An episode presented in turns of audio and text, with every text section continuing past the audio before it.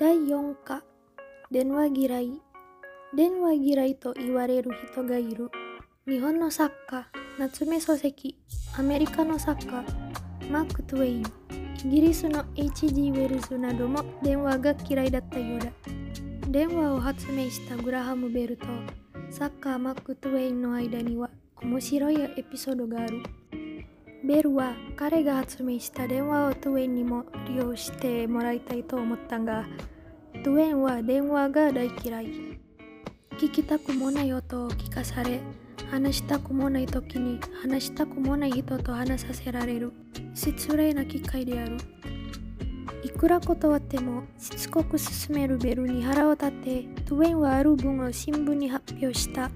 ハートフォードの市民にはいつもの通り全員にクリスマスカードを送るが、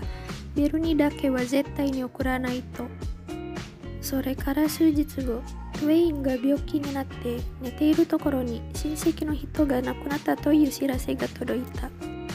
トウェインが葬式に出席できないのを残念がっていることを知ったベルは、すぐにトウェインの家と葬式が行われる教会を電話で接続しようと申し出た。トウェインはなかなかうんと言わなかったが、結局無料だというので繋いでもらうことにした。早速電話機がトウェインのベッドのそばに取りつかられ、